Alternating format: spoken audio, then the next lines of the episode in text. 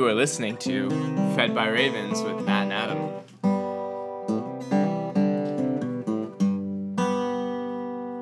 Good morning, Matt. Good morning, Adam. Welcome to day 239 and 240 of Talking Through the Bible. It's good to be here. It is good to be here. Uh, what are we doing today? All right, you're uh, gonna. Do you just want to take a day off? Okay. Let's just take a day off. I don't even want to. Actually, this is so exciting. I do want to talk about it, but uh, Are we gonna do our Battlestar Galactica spin-off podcast, Finding the Gospel in the Stars? oh man, that sounds not interesting to me at all. Find a geekier friend, bro. All right, here we Just go. quote it. Okay. I know, I know. I did a lot of things last episode, but only you remember that part, Matt. The, uh, the rest of everybody else was uh, connecting to the Lord. Okay. Huh. Our Old Testament reading for today is Second Chronicles chapter 29 through chapter 33, verse 20. Everyone turn with me to the book of Hezekiah. Okay.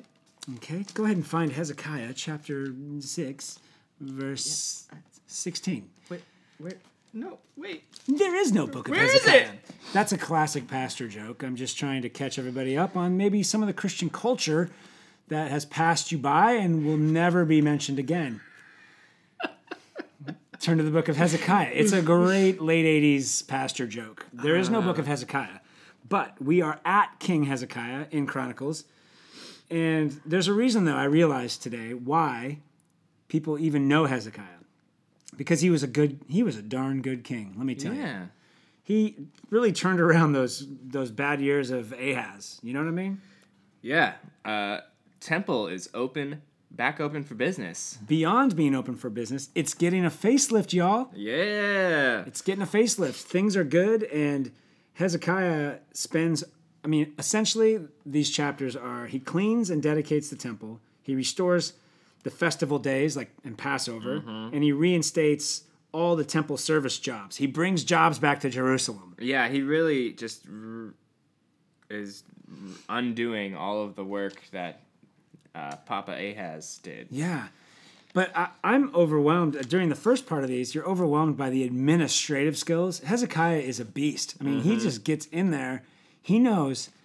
I mean, it goes into great detail, um, which will kind of highlight some of the things that, I, that you think are cool. I'll tell you the things I think are cool. But I mean, he goes into great detail, thinking and just the organization and the administration to bring these things back. But the things that, of course, I'm a musician, so it, that hit me are just realizing how he reinstitutes too. He gets these Levites and the priest, but for musical things. So as he, um, well, actually, before he even does that, I liked how it took eight days. They have to go in to the temple, and you have to clean. It's been an awful, awful, destructive party in the temple for many years.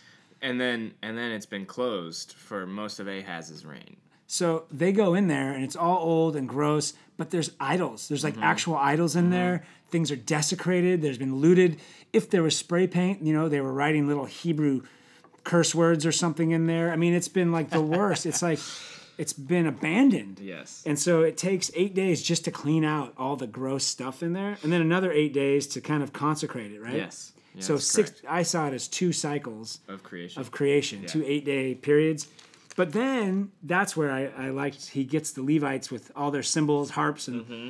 lyres. And then um, there's this thing about the priests who are blowing trumpets. Mm-hmm.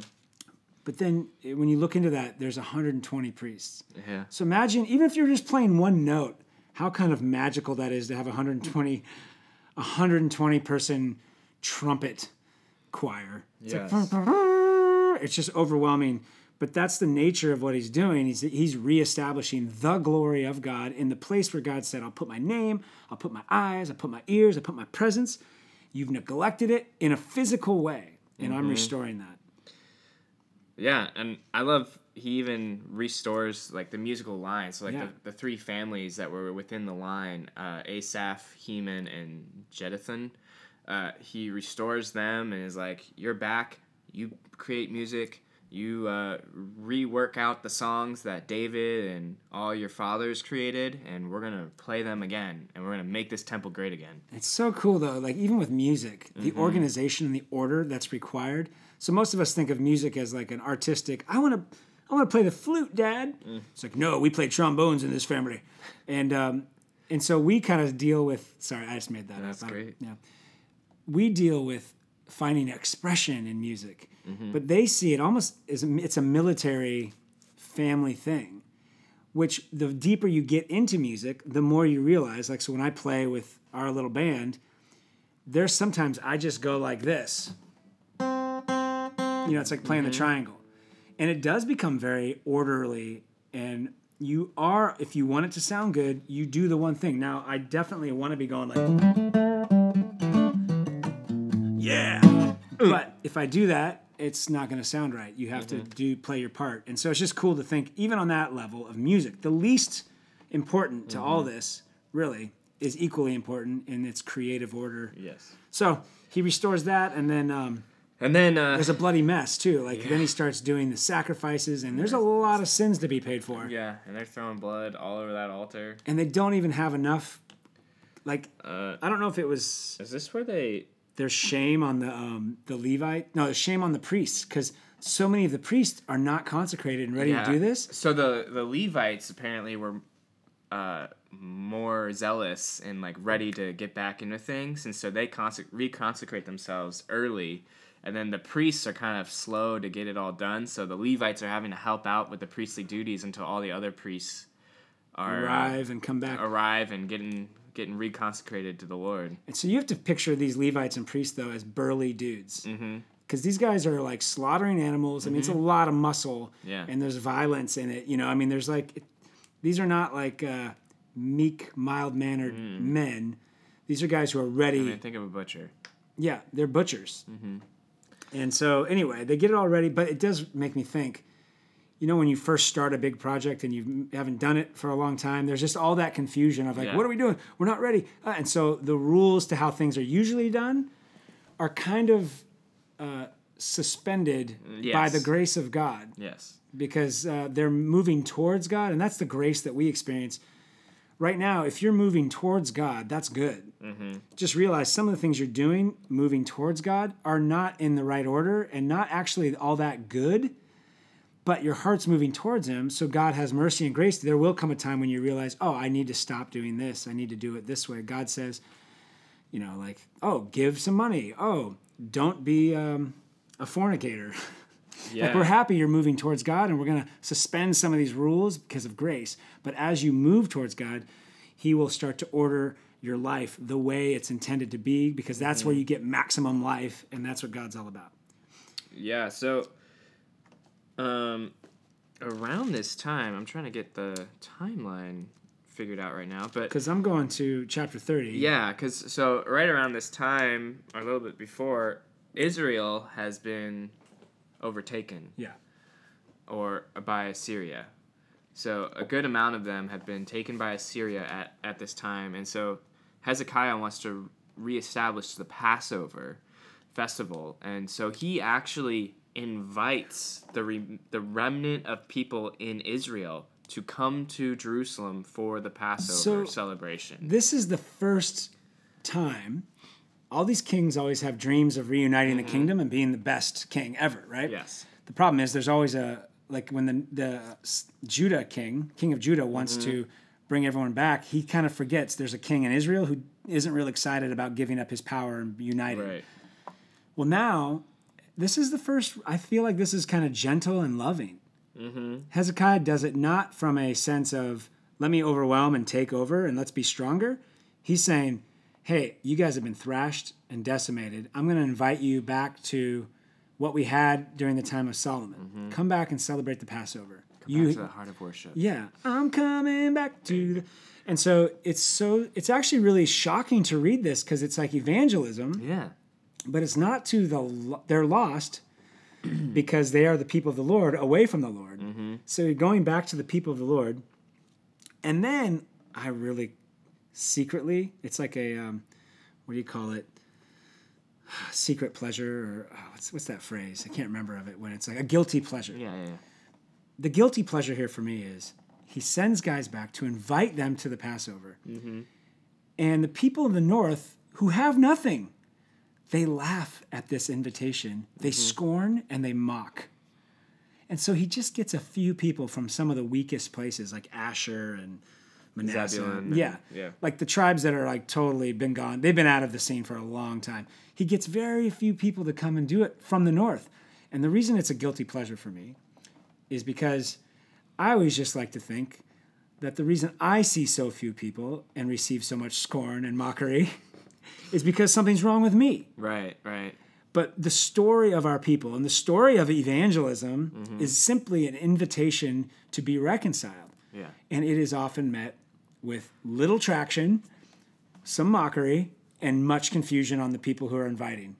So this actually reminds me of a story Jesus told, one of his parables about the king. Yep, the banquet. sending out uh, an invitation for the people to come to the banquet, and they all Have something better to have do. something better to do, and so then he has to get uh, anyone who will come. So people from the streets or anyone. I I kind of wonder if he's just straight up quoting this No. story. The more we read this, the more we realize everything Jesus says has a total double meaning. Yeah. So now I'm even thinking about that parable. Yeah. The original audience is going, Why do you keep calling us the weak north? Yeah. We're Jews. We're from Judah. Yeah. That parable is not for us. And Jesus is like, Oh, it isn't? Oh, really? Yes. Anyway.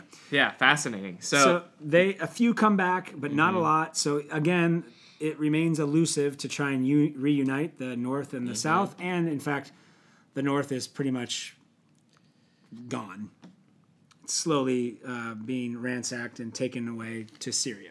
and uh, so they they do the Lord or they do I just call it the Lord's Supper, but Yeah. uh, the Passover. It's a good. Uh, but they do it in the wrong month, and the not enough priests are consecrated, and not the people are not properly consecrated. But Hezekiah prays for all of them, saying, "May the good Lord pardon everyone who sets his heart to seek God, the Lord, the God of his fathers, even though not according to the sanctuary's rules of cleanliness." This is what I'm talking about. Yes. Because okay, as pastors, um, maybe you're not familiar with some of the verses that Paul talks about. Is don't we we talked about it in Corinthians? Don't take the Lord's Supper unworthily. Yes. that there's certain things to come to the Lord's Supper. You have to come with a, your hands in the air, saying, "I surrender. I need your help." If you come in a different spirit, then you could bring judgment on yourself instead of uh, forgiveness. And so, as a pastor, sometimes you wonder you're giving the Lord's Supper to people, and you're trying your best to make sure they understand what this is about. Yeah. And so um, I feel like sometimes I've given the Lord's Supper to people who don't fully understand. Maybe they're not even repentant, but I can't get inside their heads and know for sure. Yes. And they're not saying to me, I don't believe in God. I just want to do this because it's a cool thing to do right now. So I have to take it. But I do pray, Lord, I know that there's some sin in this person's life. Lead them to repentance. Mm-hmm. And I th- and what I'm saying is there's grace. We try our best to to do it all the way God prescribes, which is come to the table understanding that you're set apart and consecrated. I feel like that's what's happening here with Hezekiah. He knows, according to Leviticus and Deuteronomy, when things are right, you can't just show up. I mean, you know, Mm-hmm. you can't be with your wife that day and then come into the temple. Like Right, there's right. because we're in the right mindset of God is here. Mm-hmm. These people are just moving towards God for the first time in a long time. So there's a lot of grace even in the Old Testament. Yeah. Like Hezekiah breaks the law by the grace of God. Yeah, and I love it. It says, "And the Lord heard Hezekiah and healed the people." Yeah, and then it reminds me of Jesus, our King, when we're sinning every day, and then but then we're coming to Him saying, "God, help me. I'm sorry I sinned." Jesus is doing this same prayer on our. He's our good King, and saying, "God, have mercy." And God's like, "I hear you, Jesus, and I'll have mercy on your kingdom and on your people." I think, uh, don't they also? Doesn't he? It's like for seven days, but then doesn't isn't this where he extends it for another seven? Yeah, I mean, He's doing Yeah, like he does. He's like, "Let's keep it going," and a- everyone's like, "Yeah." it's a strange fire sale. For this week only, strange fire is okay. Yeah, and I mean it's just it's it's pretty great though. I mean, I just love finding the mercy of God Yeah. riddled. I mean, the whole thing is about the mercy of God Mm-hmm. when its king and its people submit to him. Mm-hmm. And um, I think the rest of Hezekiah's story, because we're going to see that highlighted even more with uh, Manasseh, but we'll, we'll save that for Manasseh. What else happens with uh, Hezekiah? Oh, Hezekiah. You know how, um, I mean, in the story of Hezekiah, they get straight up messed with mentally by the king of Assyria. Yeah. So I was trying to do the math and figure out. Um, it says the Syrians, Assyrians, are coming now to take over Jerusalem. Yes. But Hezekiah plans ahead. I mean, he plans everything ahead. He restores the wall. He shuts off water, Yeah. so they don't think there's lots of water in this land. Mm-hmm. He redirects water. He rebuilds building. He gets everybody like suited up for armor, and then he gets the morale going, like saying, Mm-hmm. "Here's who we are. Here's what we believe. We are the people of God. Don't be." And it's like he was perfectly prepared. I was like, how did he know? Like I, in my mind, a siege is like surprise. But I realized Assyria is working their way down. Israel's been taken, and yes. um, if he heard anything from his father, is don't trust the Assyrians. Don't trust nobody. That's what he said, right? Yeah. That was the uh, wristband that was passed down. Don't trust anybody. And so he gets everybody ready, and it's a good thing because the Assyrians show up, and they these verses are like the most haunting verses in terms of personal insecurity because it's like they straight up say, Don't trust Hezekiah. He's trusting the Lord. But look at our track record. All we do is defeat everybody's gods. Yeah. This is Assyria. Yeah. We've only ever defeated their gods, and it sounds like he's killed off all the gods in your land. So I don't know what why you guys are trusting him because Right. uh, he's doing everything backwards. And if you put it in our language, it's someone saying, I'm going to give a tenth of my income to the Lord, Yeah. to a church. And I'm just going to give it to the Lord. I'm not going to be like, how are you using it? What are you doing with it? I'm just going to give it because the Lord has made me a generous person and given this to me. But then in your mind, the accusations are, you can't afford this. Yeah. How are you going to make? You should pay all your bills first and then give it to the Lord, and then maybe not ten percent. That seems a little excessive. Also, and the church isn't using it. Yeah, doing it doesn't. It seems like the pastors are getting paid too much, Yeah. and you get all those things. And thank God, Hezekiah and Isaiah, Isaiah's with him. Yeah. they their response to this is, "We're going to trust the Lord." Yeah. I know it seems crazy. Trusting the Lord seems crazy because everybody else is trusting in the false gods that come and go. But we're going to trust the Lord. And then they cry out to God. And what happens when a priest and a king cry out to the Lord? The Lord fights for you. That's it. I mean, it's almost like predictable now. Yeah. The Lord fights for you. And how does the Lord fight for you? No duh. He sends an angel Yeah. And to literally do it without you. yeah, confuses their army, gets them all worked up so that they have to go home. And I love he uh Sennacherib goes Is it Sennacherib? yeah, the That's a cool way to say it. I always say Sennacherib. Yeah, whatever. Um Sennacherib, Sennacherib, whatever. who cares?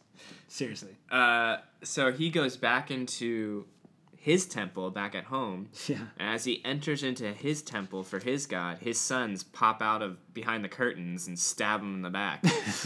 You failed us, Dad. and then the kingdom is kind of split for a second because the sons are now fighting for control That's um and saves Hezekiah and Judah. so remember the first time hearing about an angel fighting for the people of the Lord, you're like, oh, that's really cool.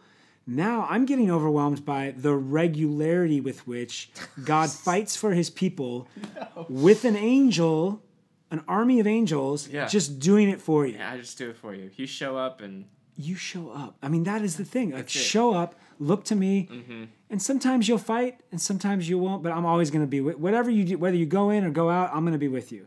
And more, it almost feels like. I mean, a lot of times he just has the angel do it. I thought that was. I love that because I personally will just go, Lord, I need you to fight for me. Mm-hmm. And he has, and he will. Well, Hezekiah suffers from humanity, Yeah. which means the P word creeps its way in. Do you know what the P word is, Matt? pride. Pride. Good. I thought you were going to try and be funny and say something gross. um, it's pride. And so even Hezekiah gets hit with the pride hammer. Yeah, so um, first king or second kings kind of covered his sickness a little more thoroughly, but he was sick, was gonna die. Praise to the Lord, the Lord heals him, and then he kind of shows off his whole thing to the Babylonians, like all of his treasury and everything, because he wants to show the Babylonians how great he is. Yeah. And the Lord's like, come on, you shouldn't have done that. But he does humble himself, and the Lord decides not to punish him d- during his lifetime. That's right. And I would say Hezekiah was one of the greatest kings after David and Solomon. Yeah. He would be like I the mean, the number Bible third. says that.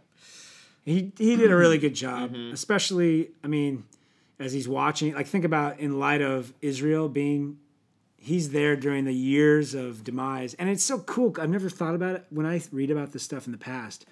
It's like oh, Assyria attacked Israel, and it's over like in two weeks. But realizing this this takes years because you're Mm-hmm. Only doing it during the springtime. Yeah. You do what you can, and it's like over a period of years, you're watching Israel slowly be um, turned into uh, from a Kmart to a Target. You know what I mean? I know what you mean. You know what I mean? There? Ah, real So- estate. Real estate. Am I right?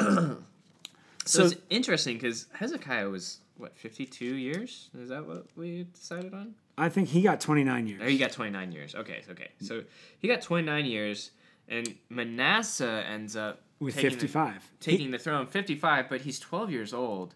So he Ma- starts, there's no way Manasseh was like his firstborn. dude, Manasseh interesting. starts to rule Judah when he's in seventh grade. Yeah. Think about that. I know. It's his seventh grade year. So think about the, any seventh grader you know. My daughter's in eighth grade now. So I think Grace last year started ruling. So it's all about who who's influencing you. Um, but he apparently Manasseh's like the worst. Yeah. When you read his list, everything from like actual idols in the temple, Yes. idol worship everywhere. Again, he burns his sons. He offers kids to these gods. Mm-hmm. It- he uh, has fortune tellers, sorcery, mediums, necromancers, all in Jerusalem. Yeah. In the temple. Totally evil all the time. And uh, He becomes more evil than the surrounding countries Yeah. that don't know God at all. so the Lord quickly ends that Yeah, he's like, okay, So he, he sends Assyria, and Assyria comes this time, and there is no crying out to the Lord for help. So Assyria takes him and leads him away with fish hooks. So whenever you hear the word or read fish hooks, just know this is how you would take away people captive. You'd put hooks in their mouths Yeah, mouths or nose. and hook them all together and lead them out in a parade of conquered, uncomfortable, hurting people. Then this is unique to Second Chronicles. Yeah. Uh, Kings did not talk about this, but apparently, while he was in exile, Manasseh cries out to the Lord. I know. So apparently, some of the good work that his father had done, I feel like this is the overflow from Hezekiah's Oh. So faithfulness. a child will not forget his upbringing, even though he spends most of his life running away from it. There was a moment where he repents. I found myself kind of frustrated with this story, almost like the older brother in the prodigal son, because I'm like, Manasseh ends well. Yeah, so so Manasseh cries out to the Lord, and the Lord hears him and restores him back to Jerusalem. He's taken back to Jerusalem. He's reestablished as king, and he cuts down all the altars that he made and reestablishes uh, the temple worship and worship of just God. Manasseh was scared straight. Yes. he like he um he repents so here's the idea i i don't think we can i don't think there's a bigger story about repentance than this one No. the king of judah goes the opposite direction and then says god forgive me. And god hears him and is merciful and restores him. If manasseh can be forgiven see i don't like it on one level like oh man it's not fair. Yeah. but i love it on the other level like lord i have strayed. I have gone away from you in this area or in my life mm-hmm. and repentance truly is the most powerful thing you can do on earth. It changes everything you want to change everything in your life confess, repent, recognize what you've done, and trust the Lord. And then you get forgiveness and restoration. Yeah. So I, I love it because one, I feel like it speaks to the Lord's faithfulness Yeah. to uh, from father to son, and and then also this is one of the few stories where it actually ends well, where where almost all the other kings who started off great don't end great. Right. They end up fallen apart at the end of their reign. Whereas this guy started off his reign in a very bad place, in the worst place, and ends his reign true to God. Amazing. So I feel like uh, Hezekiah says, "Hey, we're doing the best we can. God have mercy." Mm-hmm. And then Manasseh's like, uh, "Repent. Repent. Trust me, guys. Just repent. Sooner the better." Yeah, great.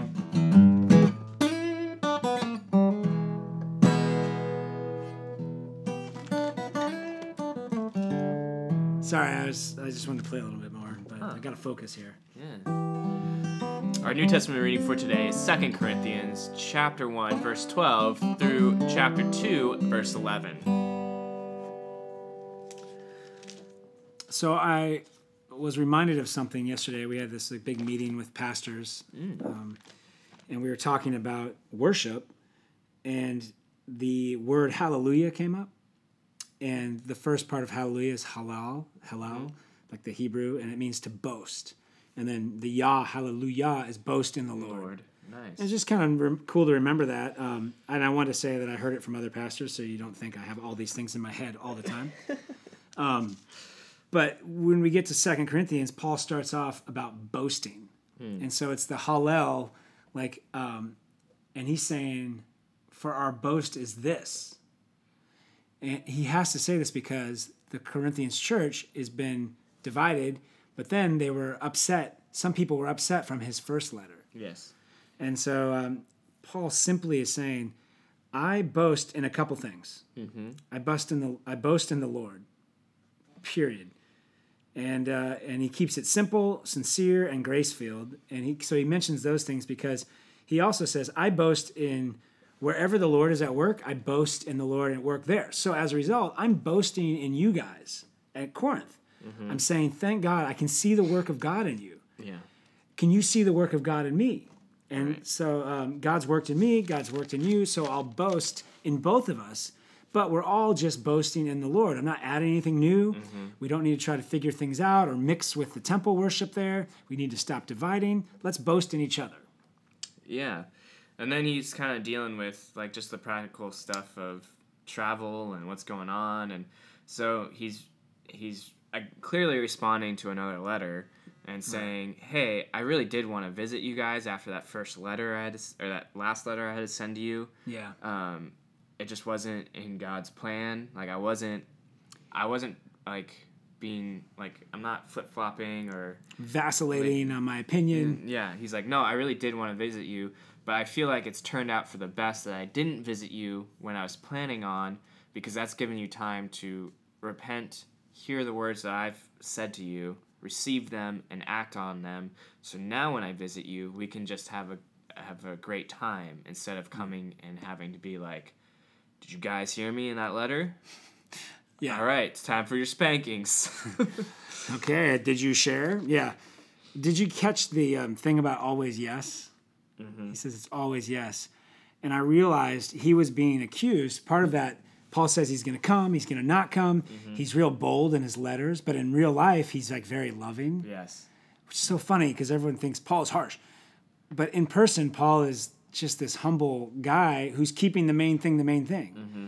And that's where I realized this yes. And I had to read it a couple times because Paul is saying um, there is no yes and no. I'm not saying yes and. I'm not saying, oh, I'm going to do this and then I don't do it. Right. My whole thing is Christ crucified mm-hmm. and resurrected.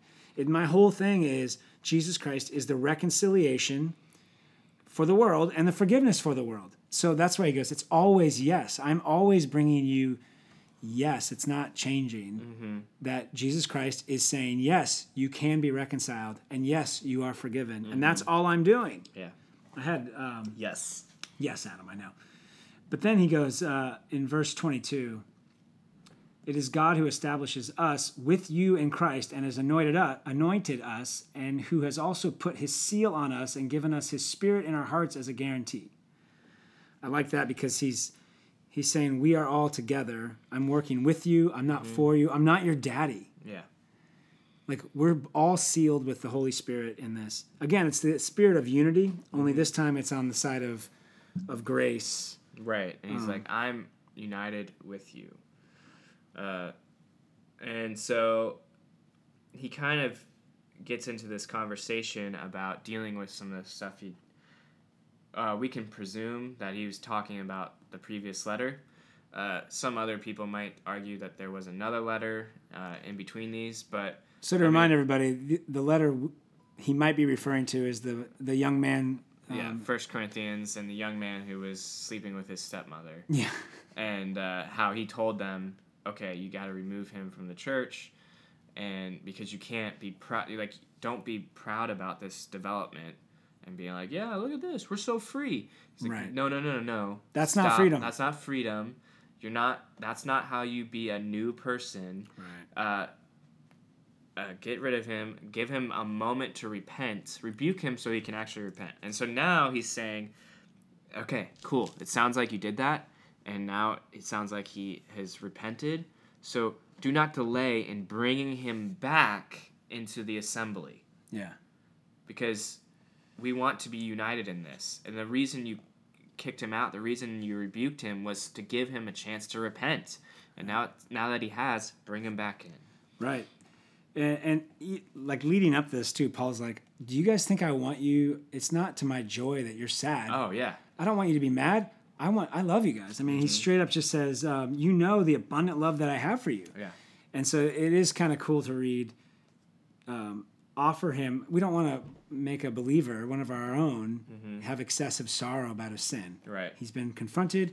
Now uh, bring him back in, so that he might receive the grace. And I just remember um, when I was in school that one of our friends started dating and fornicating or something. And then when we're all we were in seminary, and um, so all the group of friends, I at the time was having babies in my own life, so I didn't really care. And he's just a dude I sat next to in class Yeah, and he wasn't asking me didn't want to know what i thought but then other guys were coming to me saying we need to get him out of his his uh, his sin and he's helping out with a youth group at a church and we need to expose that. And they use the, the verses from First corinthians. Right, and they were talking to me about it. I'm like "Uh, talk to him about it if you care so much. Right.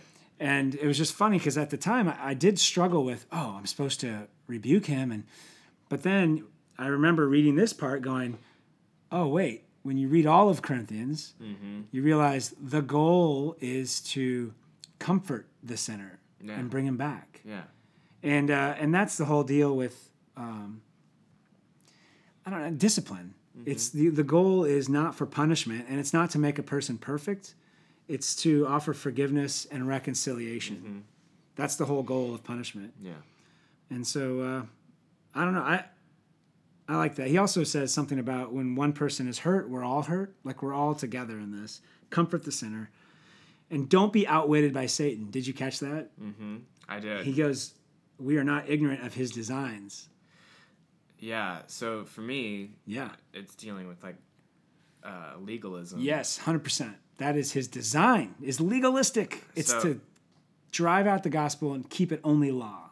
Uh, I forget where I read this, but You read other things? Yeah. I thought you just read the Bible. I know. I know. I don't know where I find the time. Um, but someone described Satan as a uh, a voracious lawyer. Yeah, I did. Maybe. He's the accuser. Yeah. He's he is the um, defense attorney. I mean, he's the accusing attorney. Like yeah. No. Yeah. He's. all he does is have evidence for why you don't deserve God's blessing, God's presence, and how you've thrown away God's inheritance. And he has proof to back it up. And so when we overuse discipline, like when we use discipline for the the end Mm-hmm. is to punish and make a person feel bad or Yeah. like you're gonna pay for your mistakes. That's where Satan can step in and be like, "Sweet, this is exactly where I want to be," um, because I'm mm-hmm. having to pay for my mistakes, and I want to make sure everyone else does. Right. And whereas discipline for us should be the end of that should be to lead to repentance, forgiveness, and restoration. Right. And, and the comfort is you don't have to be perfect. You put yourself in a position of looking to the Lord always, because that's where the comfort is. And repentance is the way to receive comfort, to way the, re- the way to receive the gospel. Yeah. It is interesting though, like that the devil uses a legalistic approach to discipline. Mm-hmm. Um, and that's something we all have to balance in our own lives. Like there's times we get too wrapped up in being the police, and then there's other times where I feel like maybe, at least in the general culture of Christianity, at least my circles, we are more um, enabling parents instead Yes. of disciplinary. We're, we're more friends than we are parents. And so that's that's the deck of life is always shifting. You know, it calls for momentary synchronicity. Matt, you run this way, you run too far to this side, it starts going, oh, well, now we're just disciplining, or this way, now we're just enabling. And so you got to have a little bit of law and a little bit of gospel. But um, I don't know. I had uh, this kind of idea I wrote down that God's love and grace not only sustain us, but they are the solid ground from which we begin again. That's the whole idea. Nice. So when we confront people, it's we're confronted with His love and grace, and we begin again. Cool. Cool. Our psalm for today is Psalm chapter 103 through verses 13 and 22. As a father shows compassion to his children, so the Lord shows compassion to those who fear him. For he knows our frame, he remembers that we are dust. As for man, his days are like grass. He flourishes like a flower of the field. For the wind passes over it, and it is gone, and its place knows it no more. But the steadfast love of the Lord is from everlasting to everlasting on those who fear him, and his righteousness to children's children, to those who keep his covenant, and remember to do his commandments. The Lord has established his throne in the heavens, and his kingdom rules over all. Bless the Lord, O you his angels, you mighty ones who do his word, obeying the voice of his word. Bless the Lord, all his hosts, his ministers who do his will. Bless the Lord, all his works in all places of his dominion. Bless the Lord, O my soul.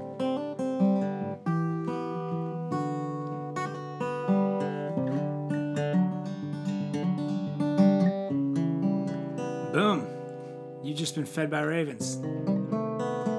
Go in peace and serve the Lord. We will talk to you next time.